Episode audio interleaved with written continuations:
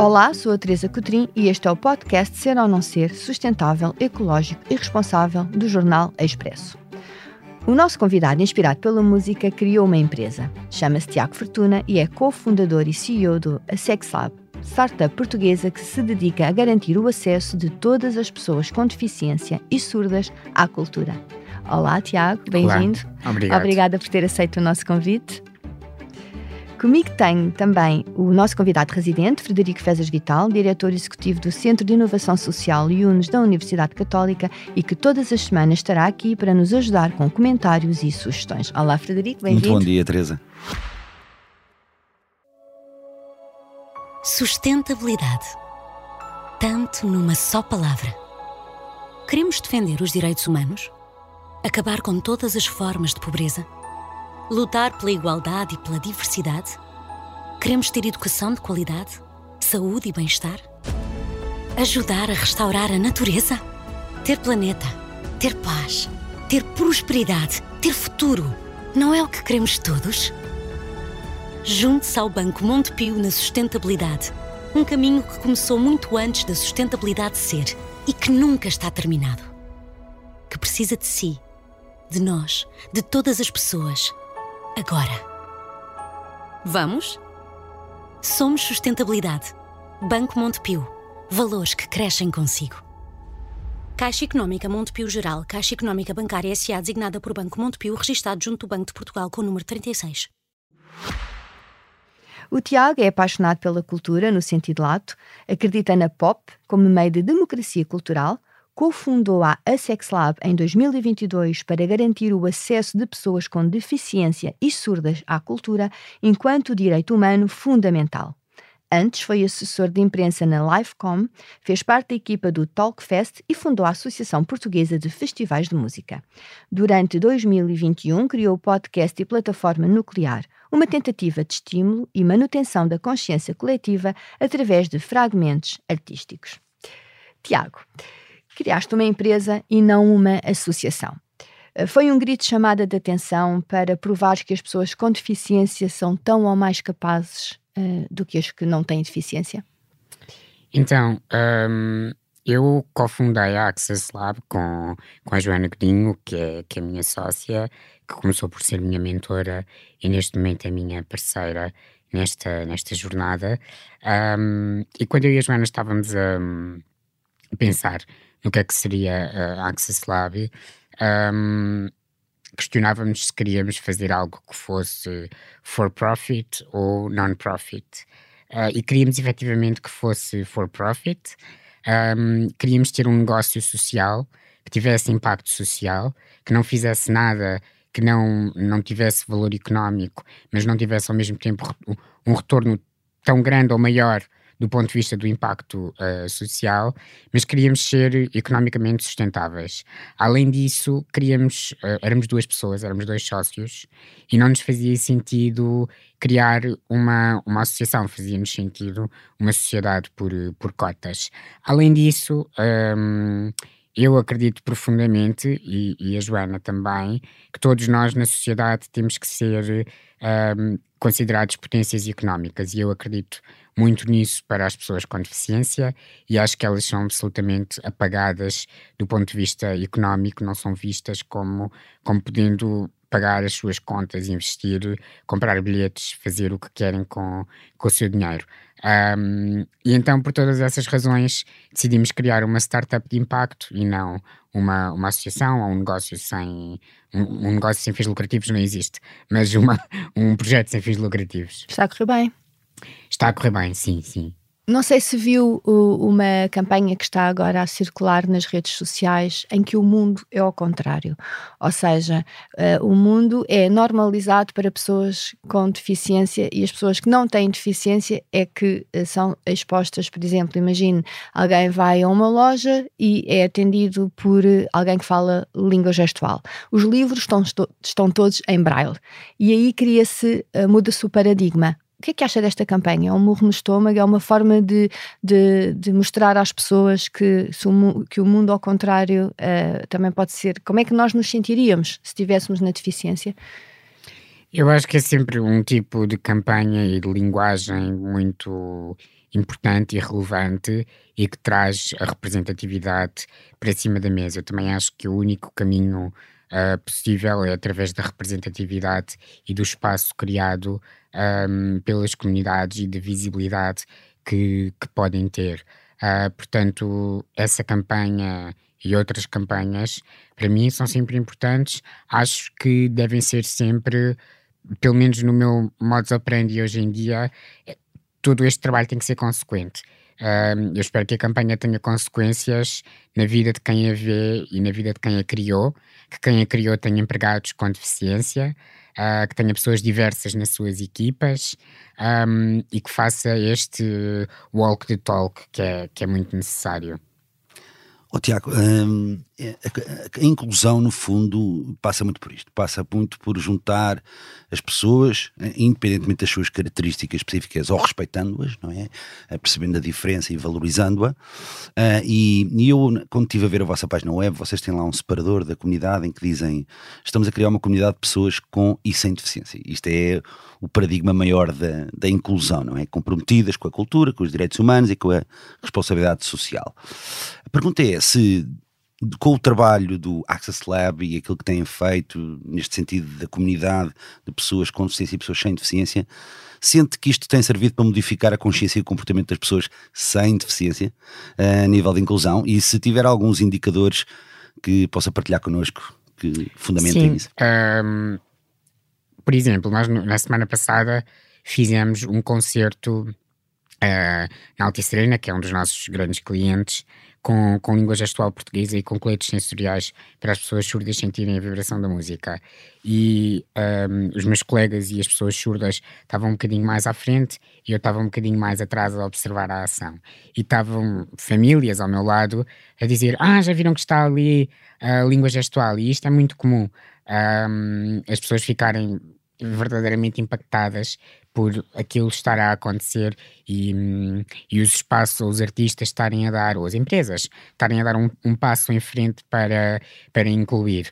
Uh, também há, há, duas ou três semanas atrás, quando fizemos o, o Santa Casa Alfama, que é um festival de fado, uh, quando eu vinha embora na primeira noite, há uma inglesa que devia ser turista e que estava a passar férias em Lisboa uh, e que vem ter comigo do nada e, e, me, e, me, pergunta em inglês se eu tinha visto uh, as intérpretes de língua gestual, porque elas estavam iluminadas perto do palco e o quão incríveis elas eram a fazer a interpretação. Um, portanto, este impacto é importantíssimo. Por outro lado, há aqui uma questão que é, que é tão importante quanto perigosa, que é criar esta comunidade de pessoas com e sem deficiência, tem que ser feito num registro de paridade. Um, quando nós fazemos isso, é muito conscientes da, da, da direção que nós temos na Access Lab, que é. Eu, na verdade, sou co-CEO e a Joana é co-CEO também, e somos os dois cofundadores.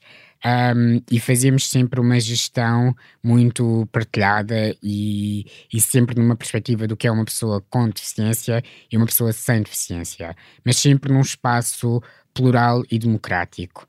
Um, e procuramos que isso transpareça para toda a nossa comunicação e para aquilo que é a nossa um, comunidade. Eu acredito que nós vivemos uh, tempos em que não podemos fazer nada sem trabalhar as comunidades e sem dar espaço às comunidades.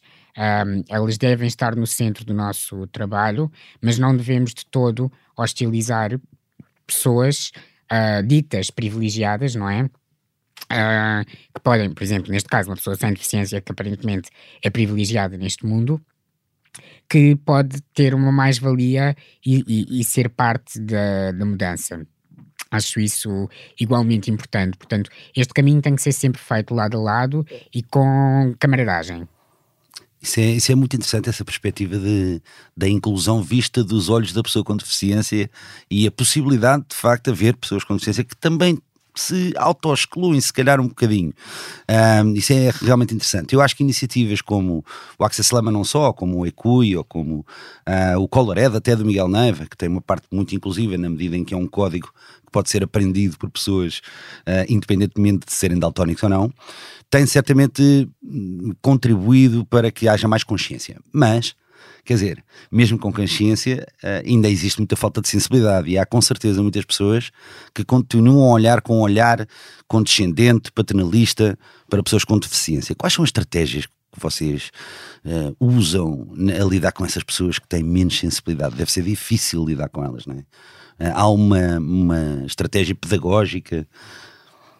Passa muito pela pedagogia. Uh, passa muito pela pedagogia e por, do ponto de vista pessoal, traçarmos quais são as nossas linhas vermelhas. O que é que eu estou disponível para fazer, o que é que eu não estou disponível para fazer.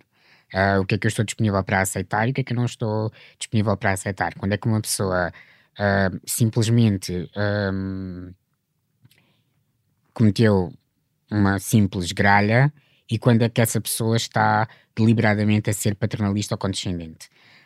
Um, isso é um equilíbrio complicado, não é, não é nada fácil e consegue ter um impacto emocional e psicológico muito forte quando estamos a trabalhar com questões de, de representatividade. Um, mas, mas tem que ser feito e eu acho que esta é a sociedade em que nós vivemos e a sociedade em que nós vivemos tem uma cultura de inclusão muito recente. Uh, é, é, tudo muito recente em todas as comunidades e especialmente nas pessoas com deficiência. Nós só temos uma secretária de Estado para as pessoas com deficiência desde 2015. Isso não existia até então.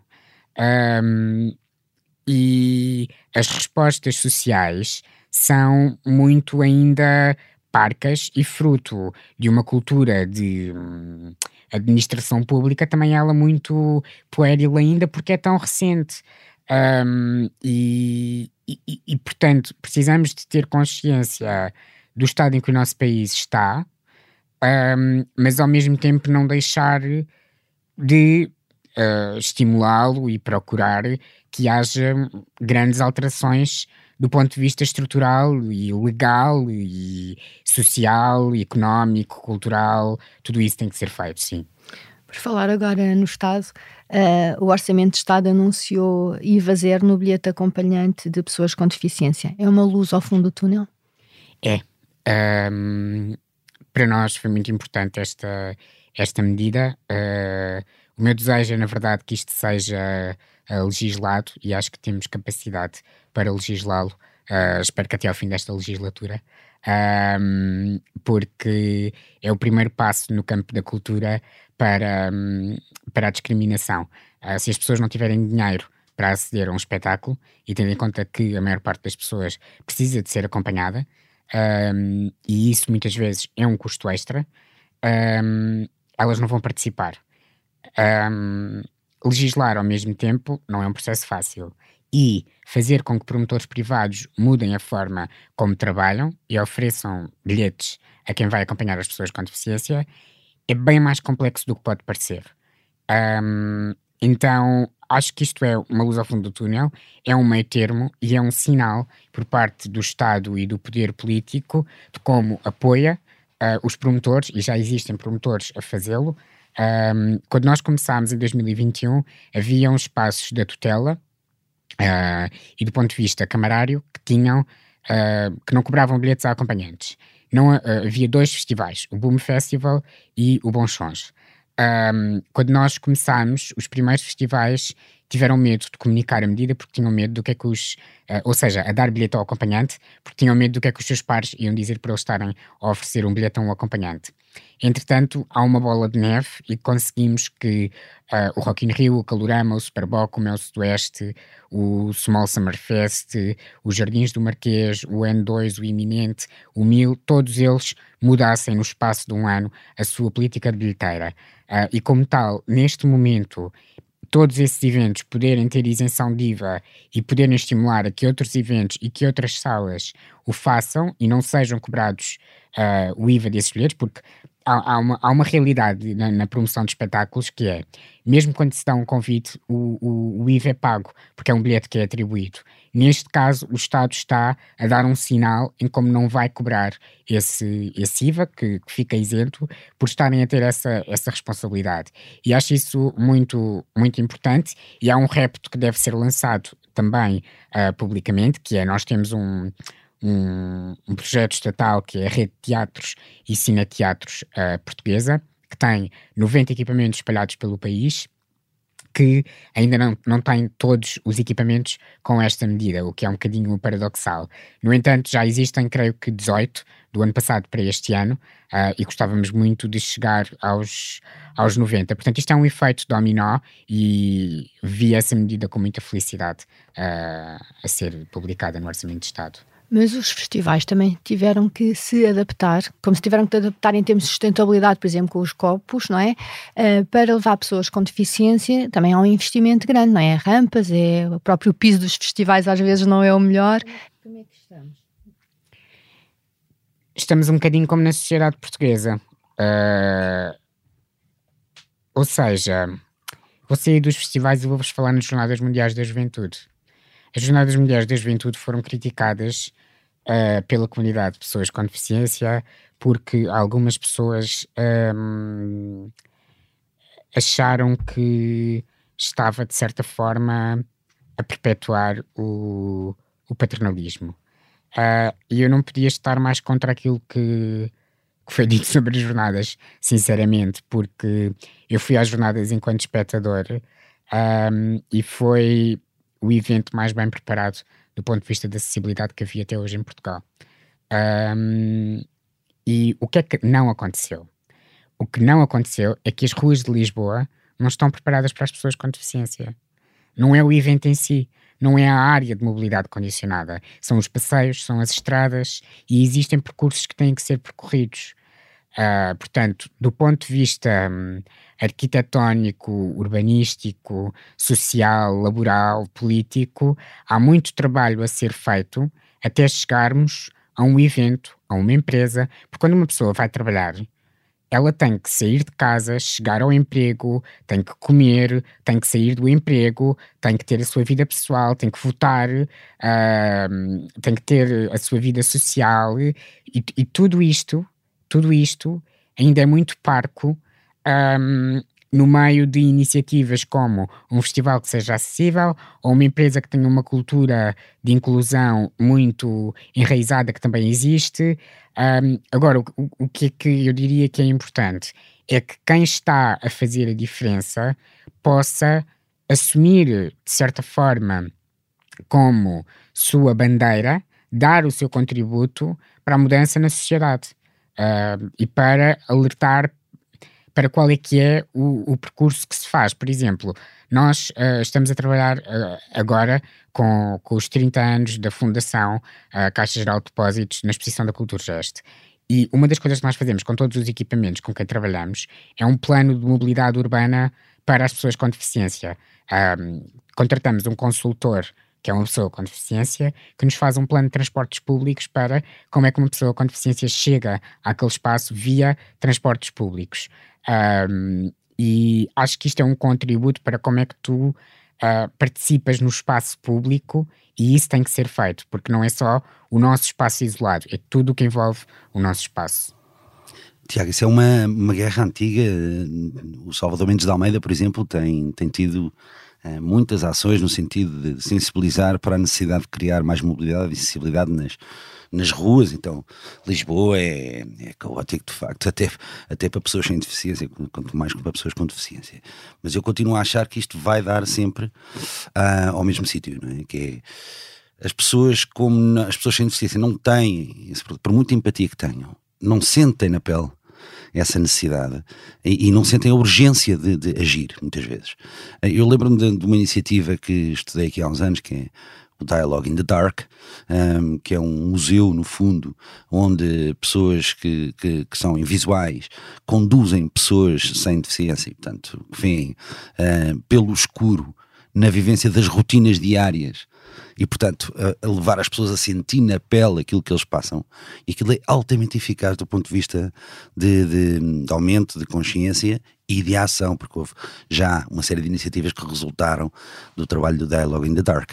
Vocês no Access Lab já pensaram criar uma espécie de, experiência imersiva para as pessoas entenderem na pele o que, é que, o que é que são estas dificuldades? Então, a experiência mais imersiva que nós estamos a fazer são os coletes sensoriais para a música uh, e há muitos ouvintes, porque isto divide-se entre quem é ouvinte e quem é surdo. Uh, há muitos ouvintes a experimentarem os coletes e é muito. É bom ver como as pessoas sentem que podem fazer a diferença na vida de, de uma pessoa surda. Na, nós temos uma, uma área na Access Lab que é dedicada à academia e à formação de, de pessoas uh, na sociedade, nas empresas, um, e tivemos uma grande discussão. Nós, na Access Lab, só estou aqui a falar uh, entre mim e, e, e, na Joana enquanto fundadores, mas temos uma equipa que procura ter paridade.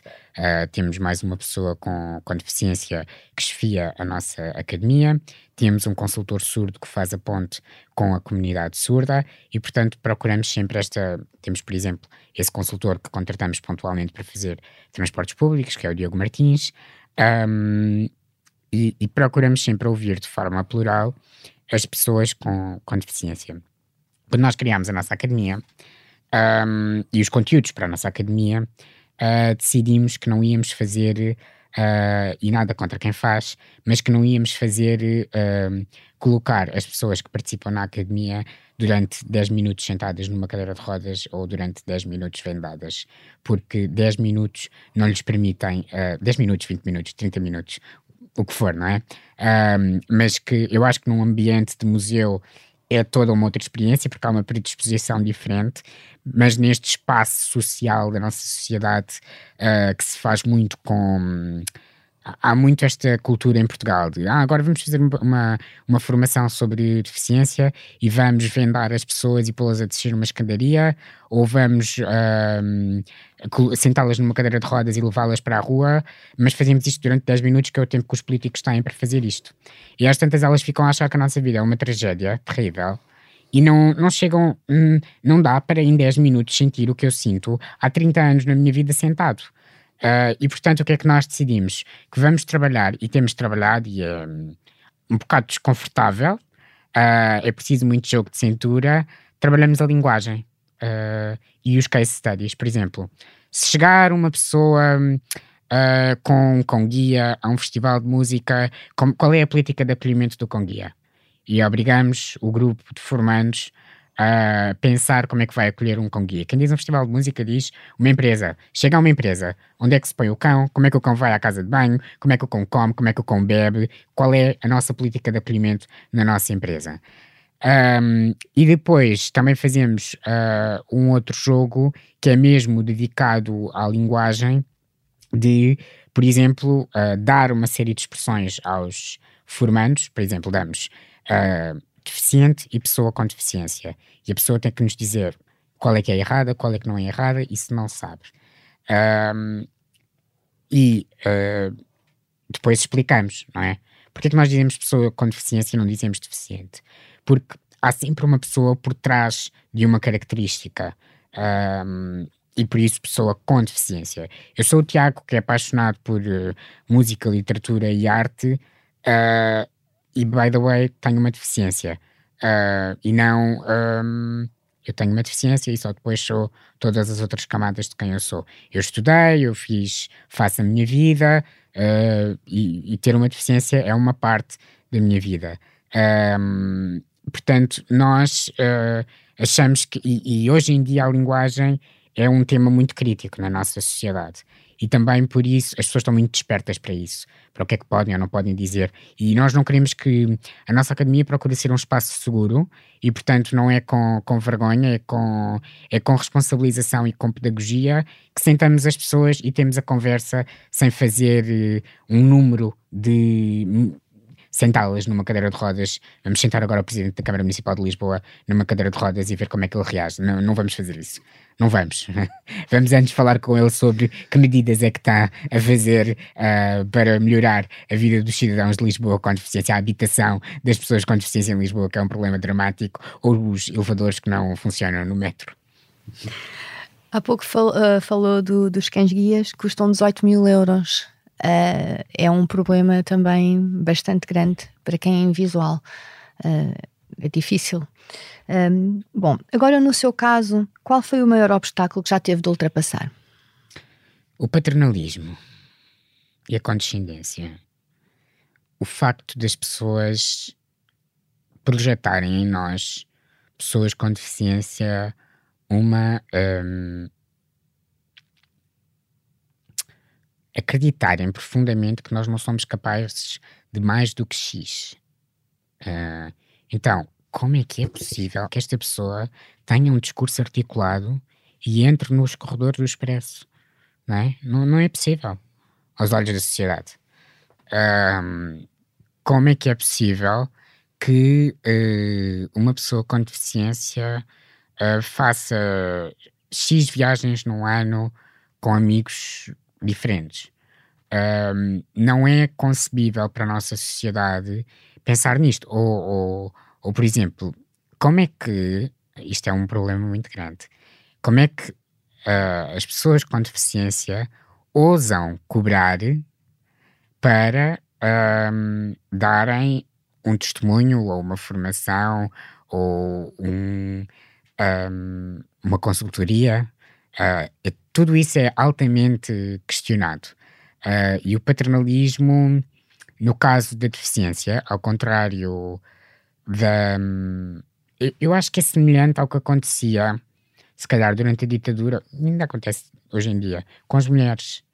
Uh, não é como uh, o que acontece com um, pessoas negras, pessoas LGBT, que é velado, que é direto, que é uma ostracização muito bruta. Aqui não é, é mascarado, é, é, quase que inconsciente fazer esta, este paternalismo.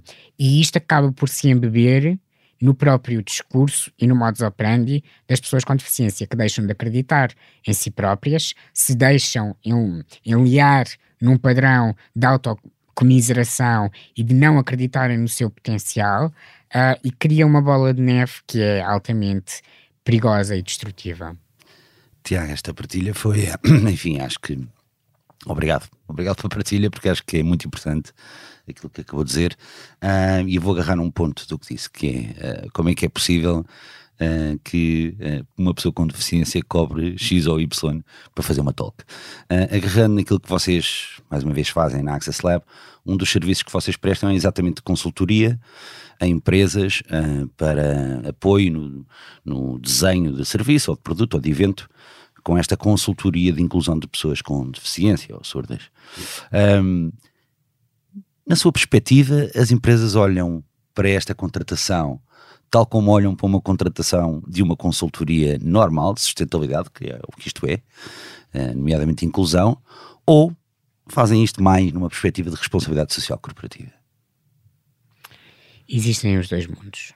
Existem empresas que estão a fazer um caminho notável, absolutamente notável, no campo da, da deficiência. E vocês tiveram aqui o, o CEO do Santander, que é uma das grandes empresas, a fazer um trabalho pela comunidade de pessoas com deficiência que eu acho verdadeiramente notável. Um, mas eu diria que a maioria ainda o faz dentro da responsabilidade social corporativa e dentro de um discurso de Hum, mas é só meia hora, não dá para ser só 50 euros ou 0 euros. Não, não dá. Um, e isto é um problema, porque depois quase que parece que nós temos má vontade, que não é. Uh, eu tenho contas para pagar no final do mês.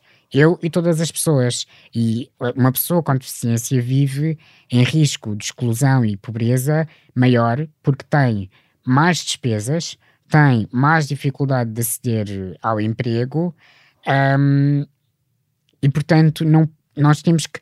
Quando, quando eu sou contratado, eu, Tiago, e sendo eu co-CEO da Access Lab, no sábado, em Fernando Daniel, uh, na Altice Arena, nós estivemos a fazer uh, a consultoria e um, estavam, do, dos, estavam dois colegas meus, um, um surdo e um, e um ouvinte, uh, que estavam a acompanhar as pessoas surdas, mas era preciso uma terceira pessoa para, para fazer um overview da ação. Um, a Joana não podia uh, e só eu é que podia. Mas eu não tenho autonomia dentro da arena e muito menos com 14 mil pessoas como estavam lá para andar sozinho. Portanto, teve que ir outro elemento da minha equipa comigo para me ajudar a desviar pessoas e empurrar a minha cadeira. Isto é uma realidade. eu hoje estou aqui e o meu assistente pessoal está ali fora e a seguir vai-me levar a casa e se precisar de ajuda a ir à casa de banho vai-me ajudar. Portanto, há toda uma estrutura que é enriquecedora e que torna a sociedade mais plural, mas que temos que ter consciência que tudo isto faz parte da paridade e de trabalhar com responsabilidade, com diversidade e com o potencial máximo que as pessoas podem dar à nossa sociedade. E se nós lhes dermos condições de, de trabalho e de existência na sociedade, elas vão devolver tanto ou mais do que aquilo que nós investimos nelas. Uh, o Estado, na verdade, investe pouco nas pessoas com deficiência. Investe mais do que alguma vez foi investido, mas ainda é pouco. Um, e se investir mais, vai ter mais retorno. Uh, só que é um caminho. Agora, assim, uma pergunta um bocadinho mais forte. Um, estamos na área também do entretenimento e do lazer. Há um filme que é o Forrest Gump, com o Tom Hanks, uh, em que uh, ele tem um filho, não é? Ele tem uma deficiência intelectual. E isto é uma mensagem muito poderosa. Um, até porque há alguns países, inclusive Portugal, ainda praticam a esterilização. Na sua opinião, um, qual é a mensagem deste filme? É importante? Uh, qual é que, o que é que pensa? Bem, uh, eu escrevi uma espécie de ensaio esta semana uh, sobre, sobre a questão da representatividade e das mensagens associadas a isto, e um dos exemplos que usei foi precisamente o Forrest Gump.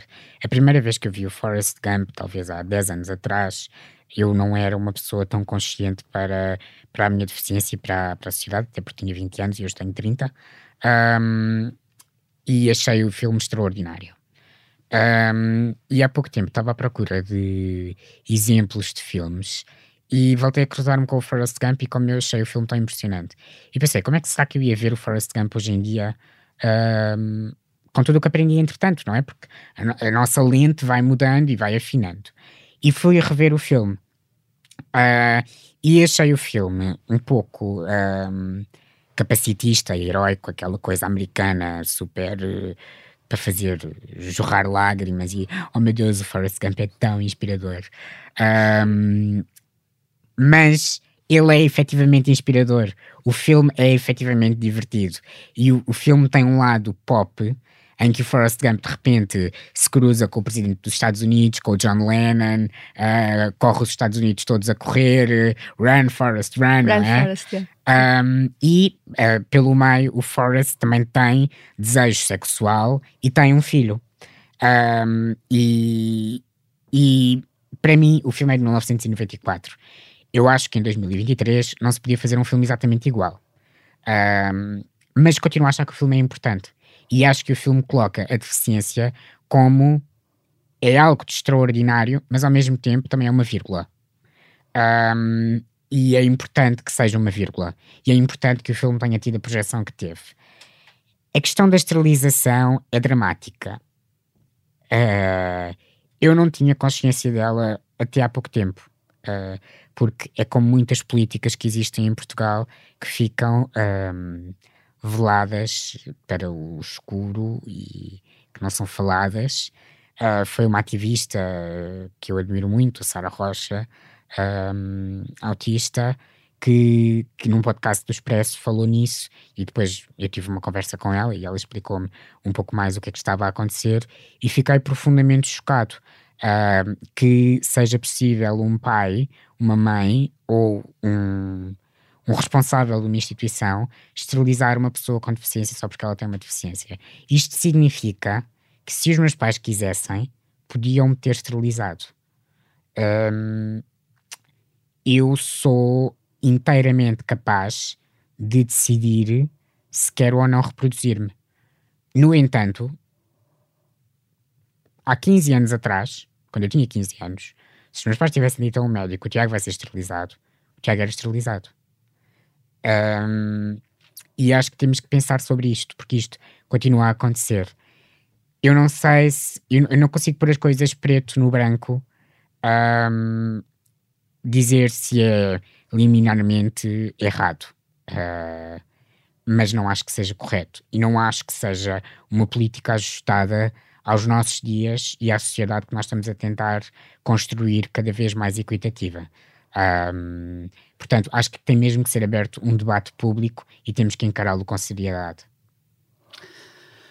Bom, pergunta pesada e uma resposta de peso. Tiago, há bocado uh, saiu aí uma frase acerca das experiências imersivas uh, em que disse que uh, não fiquem eles a achar que a nossa vida é uma tragédia. O Tiago é Tiago Fortuna, considera-se um homem afortunado? Sim, considero. Tenho é muitas que... felicidades. Tenho uma equipe incrível. Sou profundamente apaixonado pela Beyoncé, que para mim é a, a melhor entertainer, artista da atualidade e tive o privilégio de vê-la duas vezes ao vivo este ano. Uh, daqui a um mês tenho a Madonna em Portugal para dois concertos, a minha outra referência, além da Beyoncé. Um, tenho capacidade de ler e de um, viver a cultura como quero e como e como acredito nela, de ir ao teatro, de ver exposições, de expandir o meu pensamento. Nunca fui limitado pelos meus pais naquilo que podia ou não podia ser, nem pelos meus amigos, nem hoje em dia pelos meus colegas.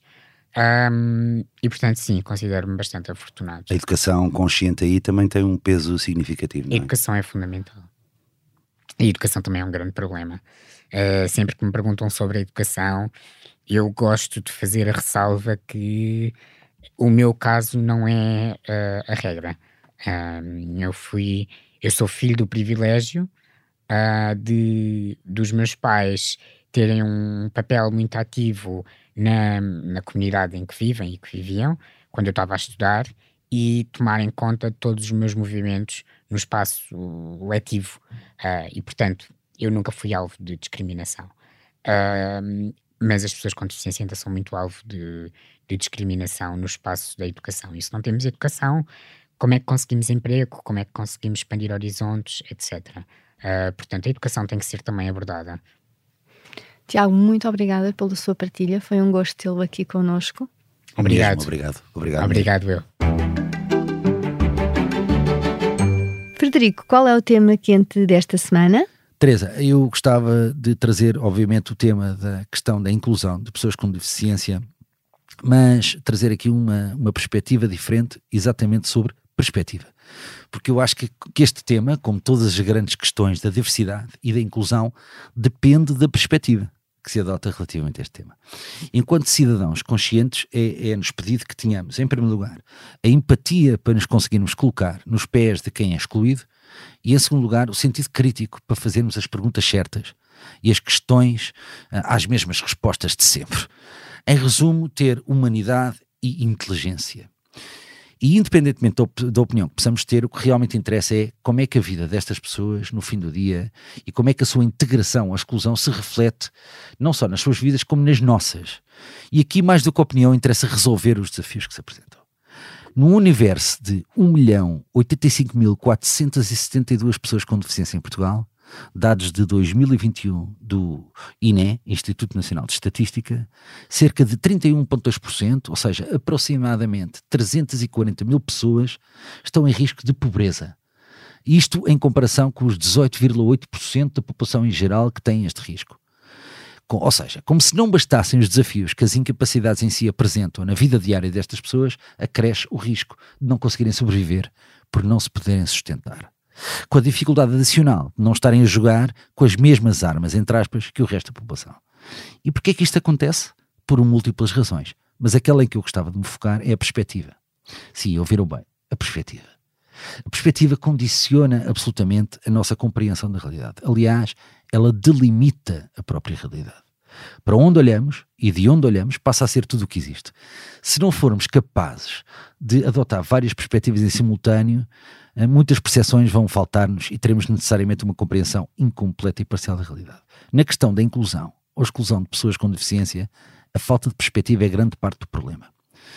Em primeiro lugar, e desde logo, quando olhamos para estas pessoas como pessoas a quem falta ter ou receber alguma coisa, em vez de as olharmos como seres humanos com capacidade de gerar valor, e nesse sentido, o que lhes falta é a oportunidade para dar. As pessoas com deficiência não precisam de caridade, precisam de oportunidade. Em segundo lugar, quando pensamos, agora um bocadinho na nossa perspectiva de pessoas que não têm deficiência, que estamos a ajudar, entre aspas, essas pessoas e a sociedade quando as contratamos, quando criamos condições para que vivam com, com qualidade ou pura e simplesmente quando temos um comportamento minimamente civilizado e agradável com elas. Erro. Nós não estamos a ajudar. Porque ao partirmos do pressuposto de que elas precisam dessa ajuda, isso coloca-as automaticamente numa categoria à parte, na qual o observador é o todo-poderoso que, de forma paternalista, dá a mão a quem precisa. Desenganemos-nos. Ao termos um comportamento inclusivo, que eu diria normal, estamos a ajudar, sim, mas não apenas as pessoas com deficiência. Estamos a ajudar toda a sociedade e a nós próprios. Toda a sociedade porque permitimos que o bem mais valioso que temos não seja desperdiçado, as pessoas. E estamos a ajudar nós próprios, não só pelo ganho de consciência, mas também pelas enormes oportunidades reais que isso pode representar para a nossa vida ou para a vida da nossa organização. E aqui entramos no tema da sustentabilidade das organizações.